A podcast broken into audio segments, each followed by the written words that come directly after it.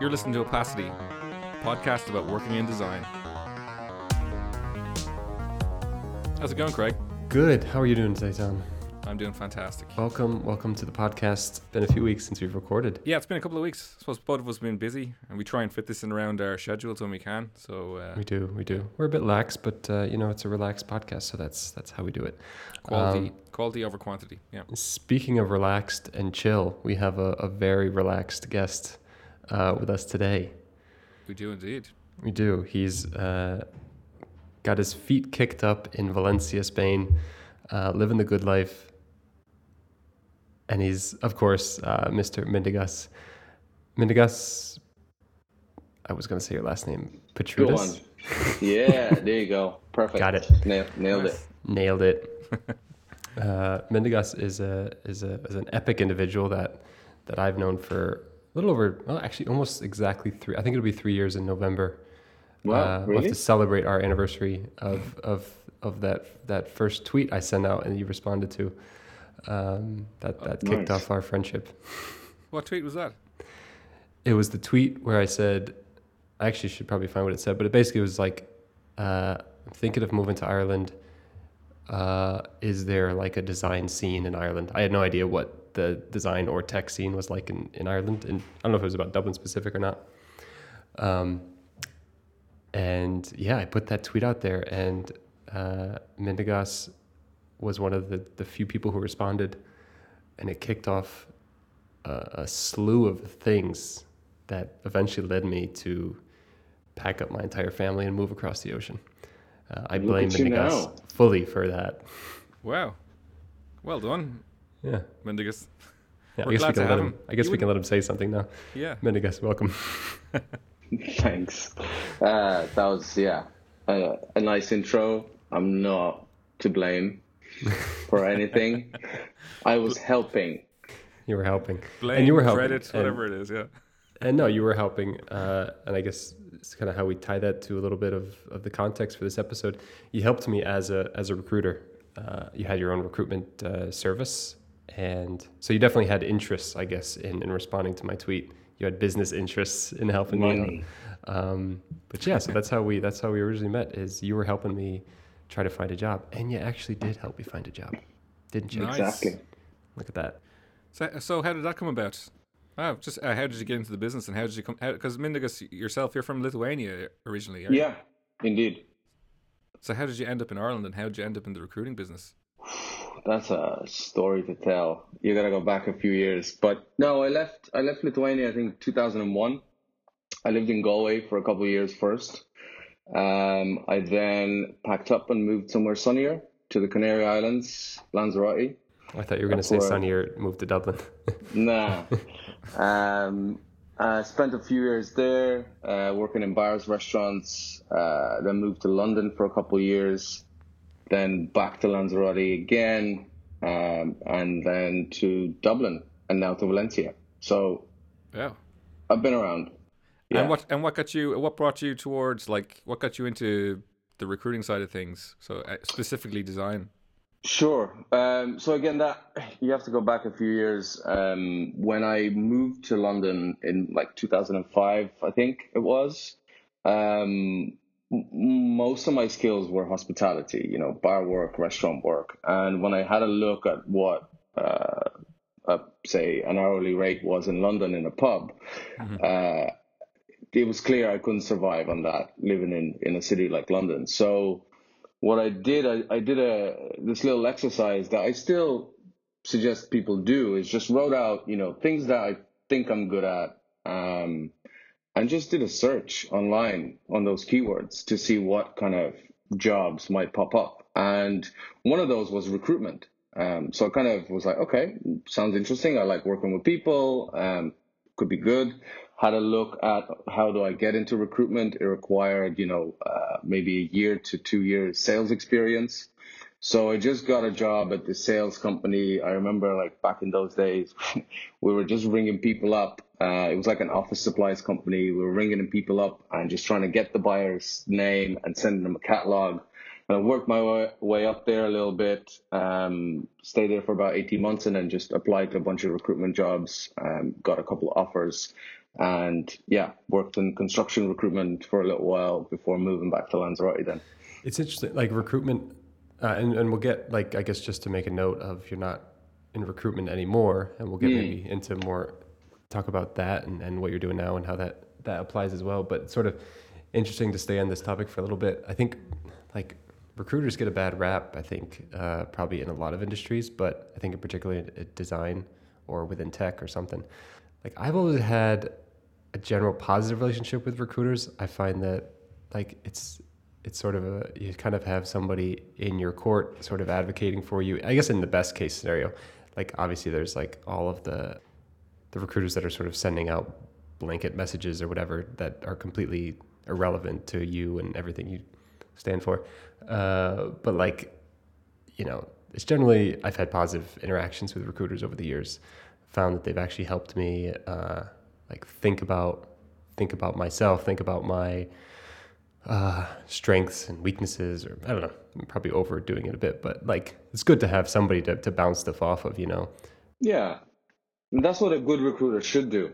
Curious how you feel about like the bad rap, considering that you were in a role or, you know, focused years of your life doing this job. And I think, well, from what I know, trying to make it a little bit better. Yeah, I think honestly, recruiters do get a bad rep but my view always was it it often um, and having worked you know for some agencies myself uh, it's not often the individual recruiter it's often the the way the agency wants you to work the kpis that are set for mm-hmm. you and kind of not allowing you to have your own individual style um, and i was kind of lucky enough that my last job before kind of setting up my own thing in Dublin, they did allow me to have my own style. So, you know, back in those days, say a few years ago, the KPI, one of the KPIs was you have to spend three hours on the phone. Um, per day? But, per day. So, but my view to that is like, what if I can achieve the same goal by spending zero time on the phone? Mm-hmm. Like, does the hitting the goal is not the point of what we're doing here. So mm-hmm. what what that forces people to do is just to spam and ring you, you know, while you're sitting at work at your desk next to your boss in a designer review with your whole team. Your phone rings and somebody's like, "Hey, do you want a job?"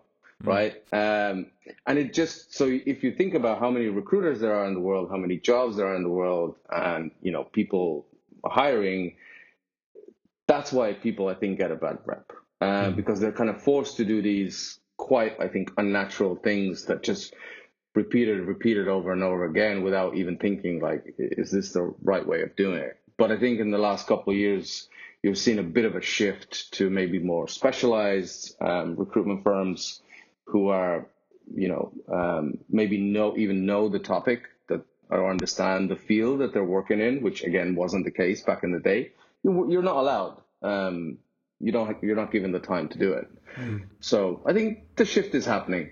Yeah, you mentioned something a few minutes ago about um, when Craig was mentioning about uh, the recruiter helping them like organize themselves or, or how, how to present themselves, how to think about how they talk about themselves well. And you said that's what a good recruiter does. Could you expand on that a little bit? Sure. Kind of my, uh, I guess, way of working was, uh, again, often the customer is also part of the problem. So the client, the hiring company, because what they're used to doing historically is, well, I'm paying you for the service. Here's a job description. You go find me some people. Mm-hmm. What often is on that job description is not enough information uh, for me to go and find those people, or even you know, give uh, give the candidate enough some extra details. Um, so my way of working was I wouldn't I try I would try not to work with anyone who wouldn't give me the extra time to find out a little bit more about you know one the company the team um, a little bit more about the role but also the interview process. So if you have that information it becomes much easier to then prepare the candidate for success because you as the candidate will have those extra questions. You know what are they going to ask on on on the first day or on the on the phone screen down to sometimes even matching people by hearing them mentioning similar things or similar interests you know uh, it becomes much easier to prepare someone uh, to do well in an interview. And you, and you mentioned that you so you you you started up a design recruiting agency specific to designers, and then previously or in the past you worked for construction. Yeah. When I hear that first, those two kind of fields of professionalism, I suppose they kind of don't really make. Or you know, are there similarities there? Or I'd love to hear, you know, what drew you to both, or or do you find yeah. similarities between them? I think yeah, I think it's, it's funny that you asked that. I, I was I literally for some reason it popped into my head this morning. Um, you know, working in in uh, construction and how much I enjoyed it. Where before I discovered design, I used to uh, have to fill different kinds of roles like project managers, business analysts, software developers, um, whatever. And I never kind of found uh, that curiosity or that want to know more or that, you know, con- deeper connection beyond just saying, hey, do you want a job? But with construction, I found myself like honestly, I used to go into. Um, I remember going into a hospital being built, um, forty million pound hospital in Brighton, and I saw the building, you know, midway through the build when it was still a huge building site, and then I was allowed in uh, just before the opening. Like I was one of the only people to see this beautiful new building um, before it opened, and I think it's the visual aspect of of of it that I, I find the connection with mm. is I can see the output of the work that these people that I'm trying to hire uh, do, right? Mm. And it was the same thing with me with designers. Um, you know, when I was hiring all those different roles, somebody asked me to help them with a couple of design roles. And I spoke to a couple of designers and, you know, I was told, hey, you need to ask for a portfolio. I didn't really know, knew what a designer did at the time. And there I am looking. And I think it may have been someone who had worked on Ryanair. So it's like a brand I recognized immediately. Mm-hmm. And they're showing me their portfolio. They're showing me all the steps, you know, and obviously the, they're documented, describe the process. And I'm reading this and my mind was just blown. I was like, this is so cool because it's also relatable. Mm-hmm. Um, I recognize the brand. I use it. Um, and ever since then, I was just, you know, I was just hooked. I was like, that's the, the people I want to kind of work with and, mm-hmm. and deal with. Is there any kind of like secret sauce that you found, uh, you know, trying to place people in jobs? Like, curious to know from the inside, like, what's a good candidate from like, from a somewhat well, I don't know if you're unbiased as a recruiter, because you obviously have a bias to fill the role. Mm. Um, but like, obviously, you want to probably link up the right person with the right role as a sort of yeah. outsider in the in the engagement. Um, curious, is there any like secret sauce like the uh, if you could think of like any candidates who were just like super hireable like what what made them that you know? Or like or even in the converse what like what destroys candidates? You know what? I never looked at candidates that way funnily enough. Uh, and this is why i could never be uh, what's considered a successful recruiter. You know, someone that bills whatever, like a million a year or something like that. That just is not me because for me, it's it's quality over quantity, and it, in order for me to achieve that quality was to get.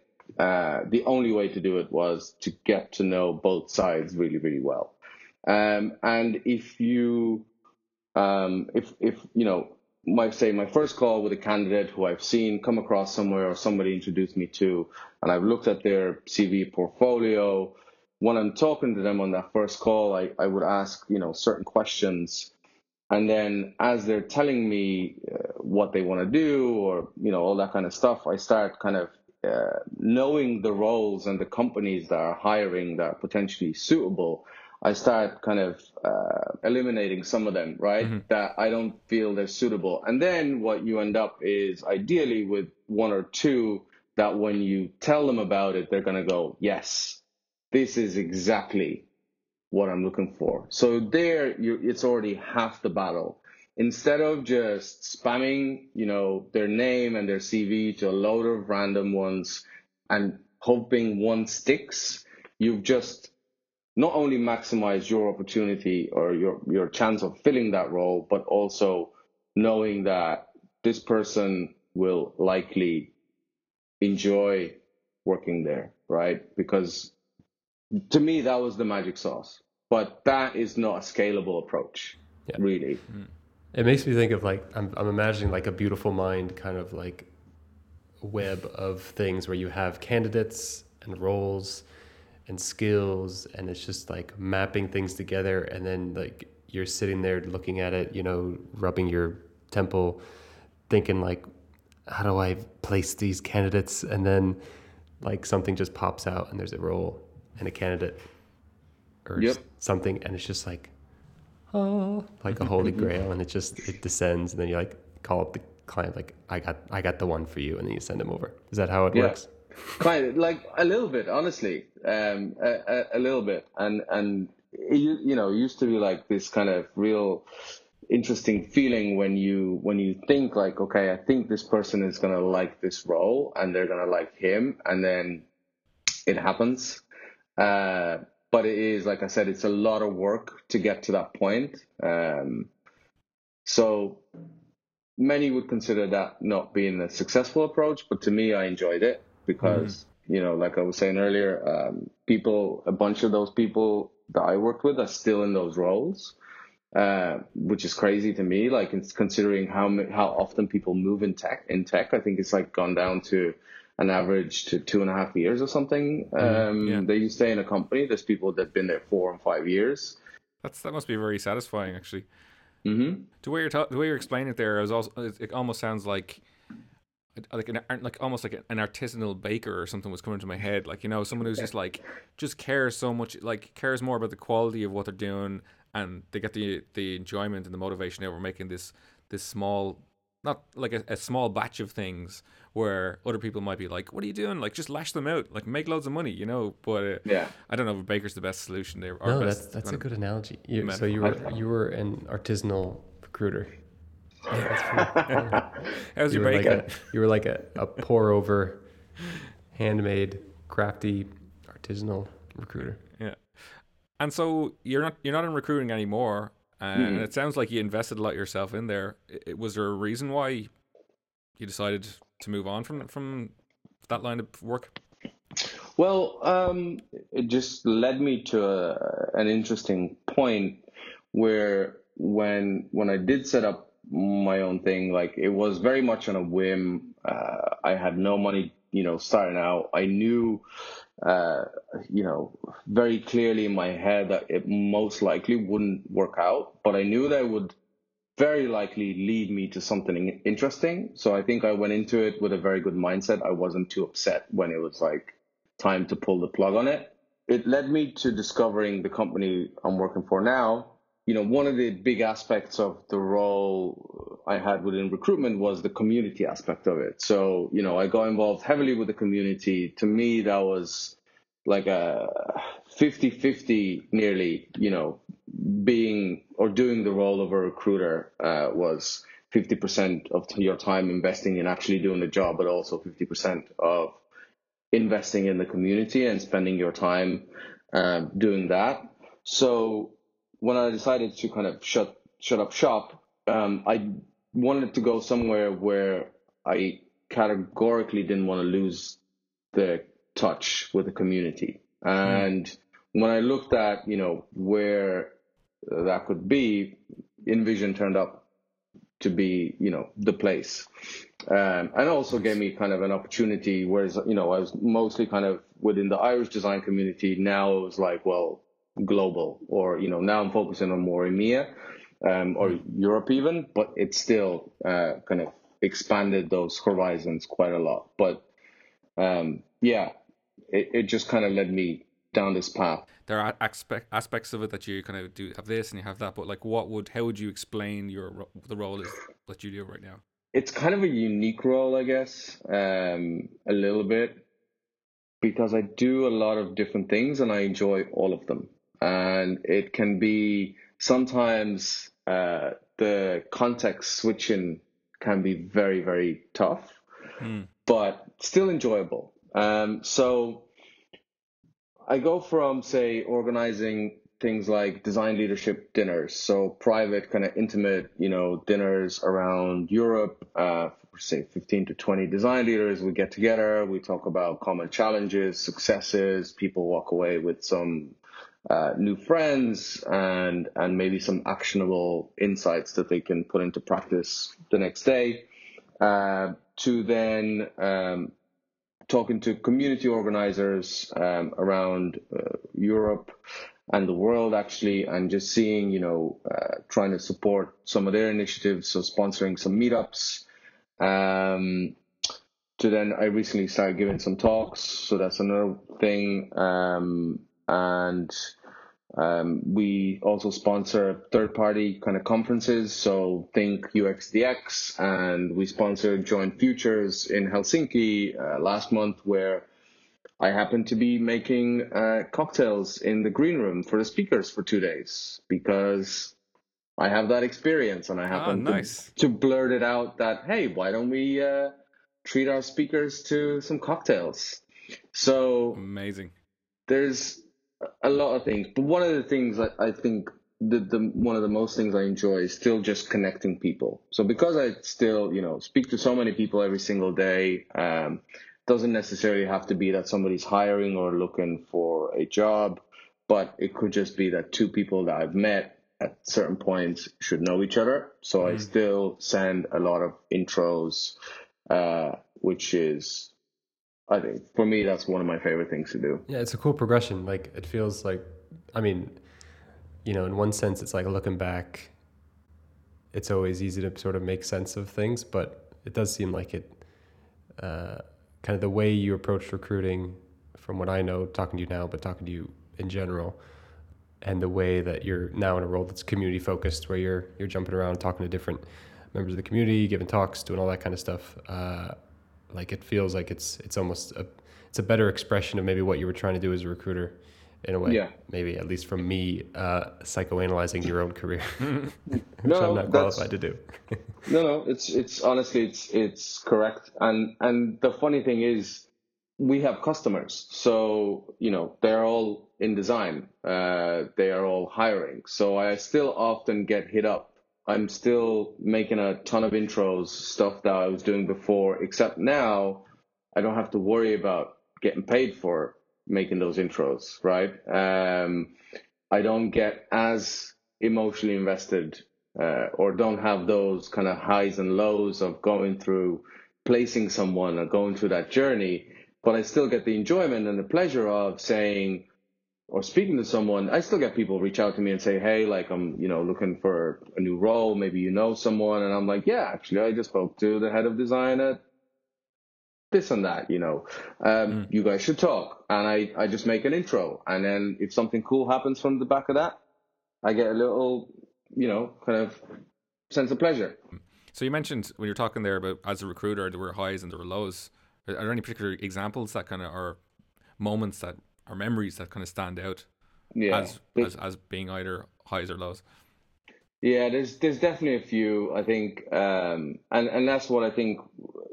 What I meant by when you when you're focusing on on more quality over quantity, that means that you're then spending a lot more time, or you're investing a lot more time into those candidates, and it's just natural. Like you're two humans uh, to to just get to know each other better because you know, one of my approaches, I prefer to meet people for coffee, or you you end up mixing in the same community, and you know, conversations often go beyond the job or whatever it is, the interview process. You get to know uh, their family situation and all those kind of things. So all of those things start playing on your mind when you're bringing them through that journey. Um, mm. And and you know, there was someone who had moved to Dublin from Croatia. You know, I placed her in a great company. She was super happy. Uh, but six, I think it was six or seven months later, I get a call saying like, uh, I'm I'm in trouble because uh, my team is being moved out of the country. You know, uh, my only option to stay in there is to move, but I just signed uh, a lease on an mm-hmm. apartment mm-hmm. in Dublin. Like I physically, you know, cannot move. Um, so it was that whole thing of like, we just went through this high together like a few months ago where she was super happy. Um, and now it's like, shit, I need to help her, uh, yeah. again, right? Or I need to help her out and, and move very quickly to, to try and try to help fix the situation, which we did, and it worked out really well. But again, it's it's the one thing I really don't miss is, is those those highs and lows, as I mentioned. Yeah, fair play to you. That's great. Like you, that's when it, when you, when you think about recruiters, I think often yeah, you're saying we get, got a bit of a bad rep, but uh, like that sounds like going above and beyond. That sounds like someone like you know you're emotionally invested in someone's story and their life. Um, yeah, that's that's actually great to hear. Fair play to you. Tom, have you ever worked with a recruiter? Have ever worked with a recruiter? I've I've dealt with some recruiters when I looking to change roles and that kind of thing. But like, were they like in-house recruiters or are they external, independent recruiters? A mixture. Um, yeah. Most of them that I like, I haven't actually spoke to a lot of them. I, I like, you know, I, we're in a pretty desirable industry, so it get hit up a lot of messages and stuff from LinkedIn. But most of the time, I'll just kind of politely turn them down, you know, because a lot of the time I wouldn't be in a position that I wanted to move. So, um, the, but there has been the odd time where I would, you know, it hasn't happened that very often. I've been, I've, I haven't moved that around many jobs over the years, but um, the ones that I have dealt with, like I have to say, it's a, it's a pretty positive experience as well. Like when I'm, for most part, um, I can't actually think of any bad experiences. Maybe I've just been lucky.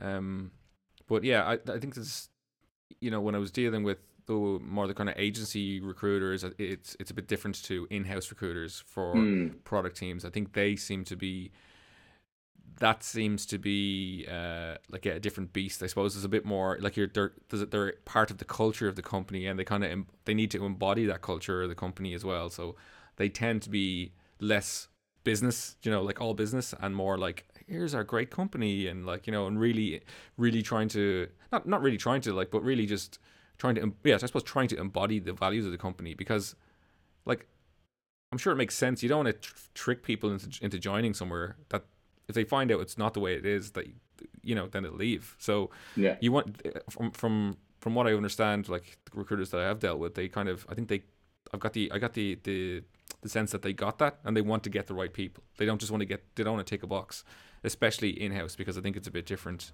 Mm-hmm. if you're in the company and you're hiring people into the company you're staying there.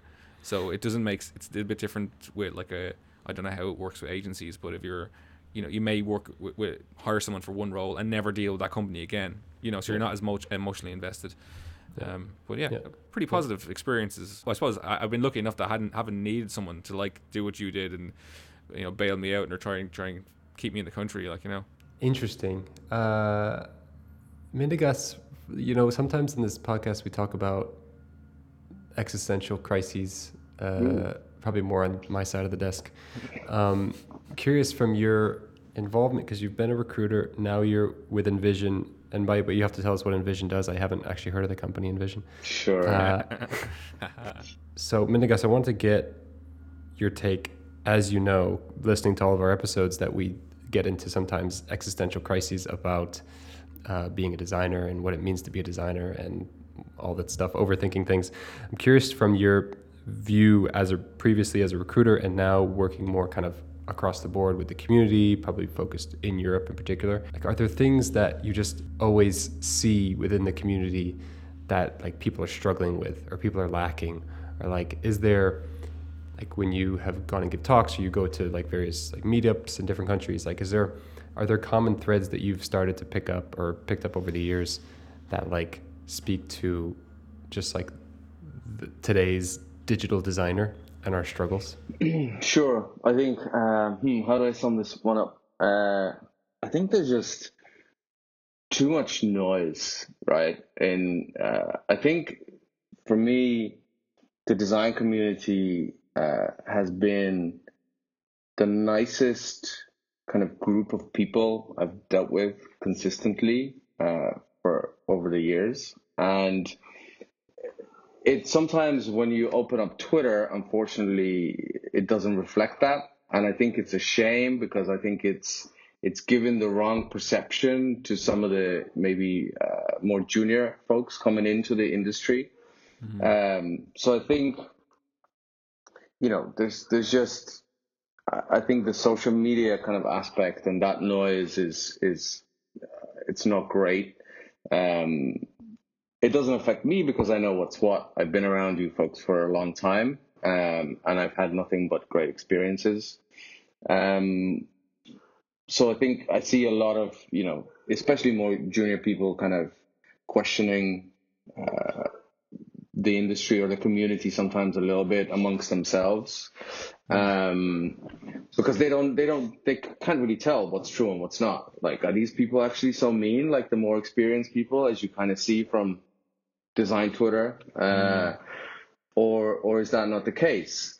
And then um, amongst more kind of design leaders uh, it's it's a really interesting one because technically design is still such a new industry and when you get a bunch of design leaders in a room, and that's kind of one of the things I do um, in in my role, is very quickly bonds emerge over the fact that hey, there's someone else facing the same struggles as I am, um, and I love to see it because as much as some people may be put on a pedestal saying like, well, you're a VP at this company. You all must know what the hell you're doing and what you're talking about when you put them in a room with a bunch of people in the same position, everyone's everyone's on the same level, mm. and it's it's really nice to see. Um, no one has an ego.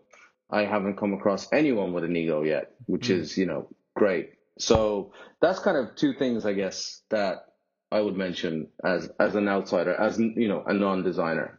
Yeah, social media. I think that's there's something to that where you're a lot of time there's a comp- there's a compulsion to put up things that are what's the word maybe prov- provocative you, like you want to get some kind of interaction so you're not like you don't get interaction from saying like mundane average things like that happen. Or sometimes you do.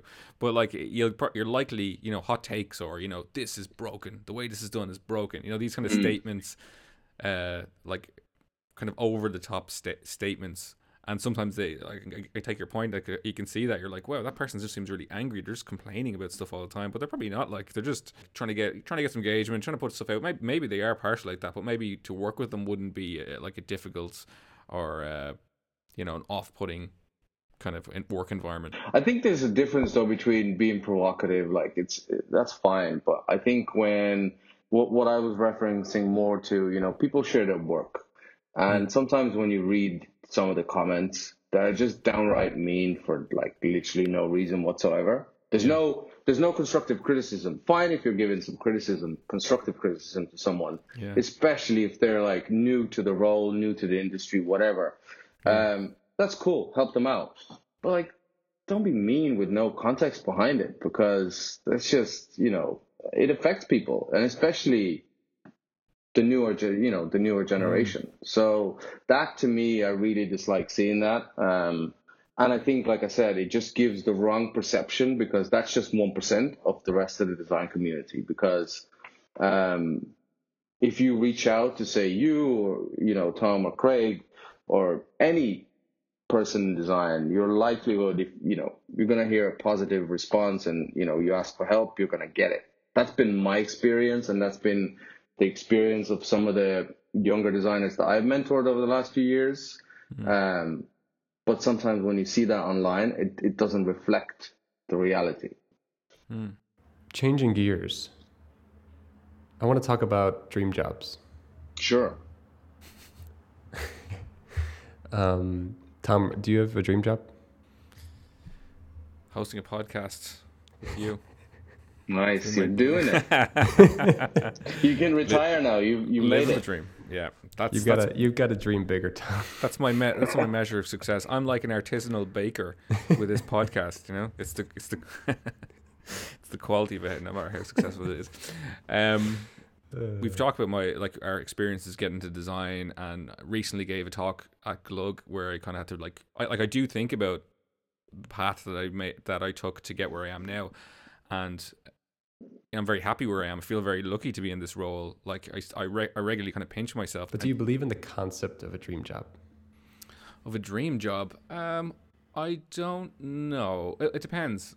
Like I think, I from what I've what I've experienced and what I've seen with from other people, I think you could be in your dream job but not really realize it because you. I think we're very quick to acclimatize to situations and kind of just take things for granted and forget about how how things were you know so it's um sometimes you, you know if you if you step back five years or even or further or whatever and looked at where and someone told you like they showed you that this is the role you're going to be in now in five years time you know or 10 years time or whatever and you'd be like holy shit like no way you know but now it, because you kind of inch there over the over the years um, it doesn't have that kind of big bang wow effect. You've just kind of acclimatized to it. You get used to it. You get, you know, as you go, as you become more senior and your whatever salary goes up and your benefits and the quality of the work you're doing and all that. And sometimes it's very easy to be so acclimatized to that that you don't remember what it could be like. And I remember, I like, I think about it quite a bit actually. Like, I feel very lucky about it. Hmm. So I'm gonna say my dream job is where I am what I'm doing now, and I'm gonna my dream my dream will grow and continue to grow. It sounds like a very political answer. It's like your next job five years from now now is my dream job, or you're maybe it's not political, maybe it's just optimistic. You're just you're just an optimist. I'm an optimist. What can I say? You always look on the bright side. Do you believe in dream jobs, Mindaugas? Um, I can only talk from personal experience, uh, and I would say no, because you you just you don't know what it like.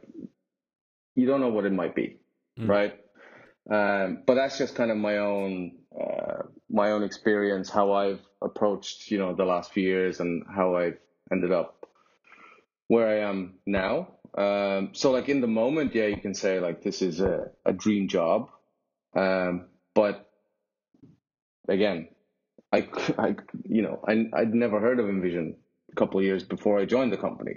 Mm-hmm. Um, so you couldn't say, well, five years ago, you know, I graduated and, you know, I set my sights on this industry or this company or whatever it was and I worked my way towards it, towards that dream job. It was just, I just kind of discovered it by chance. Mm-hmm. Um, so I, I, guess, yeah, in a sense, I, I wouldn't believe in the in the idea of it. Mm. That's a good answer. Wait, can I change mine? no, you, no, you, already said it. Done. Ah, oh, shit. Yeah. I don't know. I just don't. Yeah, I'm kind of kind of on the same page. Like I feel like you can have like dream moments or dream days, but that's just like a day that went really well could be like, yeah, today at work was really good, but then you have other days where it's just not good. Uh, and like, like what makes a dream job a dream job? Mm-hmm. And is it like you have creative freedom, or you get paid a shitload of money, or you have a fancy title? Like, like with a fancy title and with a lot of money comes probably not much creative freedom. Probably comes a lot of uh, like a lot of weight on your shoulders, which maybe wouldn't make a dream job. Maybe it's more of a dream job to just be uh, a musician in the woods who just you know sits on the bank of a river and looks at the leaves and writes songs all day. Like that sounds like a dream job to me. Mm-hmm. Um, but it's not a very practical dream job. Like I was a, I could have gone a music route, but like I chose not to because I know the life of a full time musician is difficult, um, and it may be probably better to to go a career that I could get a salary and and have like a somewhat stable life and have a family and things. Mm. Um, not to say you can't do that as a musician, but I probably couldn't. Mm. Um, so it's like, what is at yeah. the end of the day, what's a dream job? Yeah, good point. Like on that point, actually, I don't really, I never really think about it as a dream job, really. Just the, f- the fact that you posed that question to me, but I, I think it's very hard because it's a move. It seems like a moving target, uh, unless it's something very clear and like if you're say, uh, like like an Olympic athlete or something, and their dream, the dream job or whatever the dream moment of that job is like winning the Olympics at this thing, and then when they reach, it's a very clear. I've reached this point and I've done it, and then I've got the accolades to show it. Like but I don't. I think most careers are not, like that. That there are a series of ups and downs and and improvements, and like that, you're kind of you know you grow with them and you don't really re- you, you, need to take stock sometimes or someone needs to actually go you know what you're really lucky jeez i can't believe that's your job and you, you have to just kind of stop yourself and go oh yeah jeez or you complain about something like first world problems and you, you talk to someone else a friend who's working in a completely different industry or during a recession where they're out of work and you're like holy shit i'm actually I, I was untouched by that. I'm very lucky about that, you know? Mm-hmm. Yeah. Yeah. Um, like I was saying, you know, I, I think what, what, you were just saying, Tom, as well, uh, you change, right? As you're kind of, you go through your career, you might have a certain idea. But to me, technically, your dream job uh, probably doesn't exist uh, mm. yet, right? Um, just because you, you don't know, uh, you might set out to go one way, but you might end up doing something completely different. And like, um, for me, I have a, certain goal right now that I'm working towards that 10 years ago, uh, if you had told me, I would say you're crazy, right? And it's, it's opening a restaurant, uh, in the next kind of four or five years to kind of being that being my retirement, if you will. Hmm. Um, but when I first got into hospitality, I was for some reason I was extremely scared of working in restaurants and carrying a tray and serving people food. Um, I was happy behind the bar. Um, and once I, you know, kind of experienced the restaurant side of the world, I just fell in love with it, and that's something I want to do now. Um, mm. eventually. So or a bakery. Mm, yeah, or a bakery. yeah, I think you're leading me that way. yeah, no. you just come across as someone who's be a good artisanal baker. That's all I'm saying. It's the I'm terrible at baking. Terrible at it. Uh, I cook you a nice fillet steak, but that's about it. Deal. There's a, a yeah. This kind of reminds me of a. It's a book I'm reading actually called Working Identity, it's I'm reading it for a course that I'm trying to create and trying to finish, trying to get out there, plug my course there. There's a concept in the book, and I'm just at the beginning, so I'm not very qualified to speak on it. But the idea of sort of testing and the idea of creating almost experiments to like test what you're really good at and what you really enjoy, and that you incrementally get closer to what I don't know. Calling it a green dream job is probably not the thing. Um, but this is in opposition to the idea of like sitting in isolation and saying, "What should I be?" or like, "What should I become?" Um, and it's it's a much more active kind of approach to career change or career growth, where you're taking you know you're expanding opportunities. Like as opportunities present themselves, you expand to fill the to fill those you know holes and and you learn about yourself in the process. And ideally, you get closer. You know, it's like I like that, I didn't like that, I like that, I didn't like that, and you sort of find your way and you get sort of uh, sorted out. Um, I mean, hopefully you get sorted out uh, as as time goes, and you sort of find yourself in a good a good niche. Hmm. Um, mm. You know, uh, but I don't know. It's an interesting concept, and I like it's something I'm trying to wrap my head around too, as I think about you know career progression and you know try to try to help others as well with that that same kind of struggle of, of career change or or breaking into this industry or whatever um, and how you need to think about that because it's it's a, it's kind of it's really hazy. It's really it's really opaque uh, at the moment. Very good. But yeah, that sounds like a that sounds like a good book. I'd be interested in reading that. Um, because mm-hmm. it's it's yeah it's it's kind of how I ended up in Dublin a little bit. You know, that was a conscious decision. I didn't want to move to Dublin. Like I, nothing. I love Dublin. Don't get me wrong, but I I was in, right I was answer. Careful, I, was, I, I think 50, 56% of our listeners uh, are in Dublin. So yeah, but I was living in the sun. I need, you know, uh, I need the sun. Sun is good for my mental health. And but where I was living, the trade-off was there were there weren't many opportunities, right? So mm. once I kind of discovered this passion for restaurants, uh, I knew that living there, I was never going to make the money to be able to open one up myself. So it was like, okay, well, where can I go? What can I do to kind of advance that uh, possibility? So mm. my girlfriend's from Dublin, so we moved there. She didn't want to move back. You know, I was dragging her out of a sunny place back to back to Dublin. Uh, but I turned up there just with this kind of goal of like, well, I'm I'm gonna do something with myself here. I don't know what it is right? So I went back into, I worked in Bono's Hotel for three months. It was awful.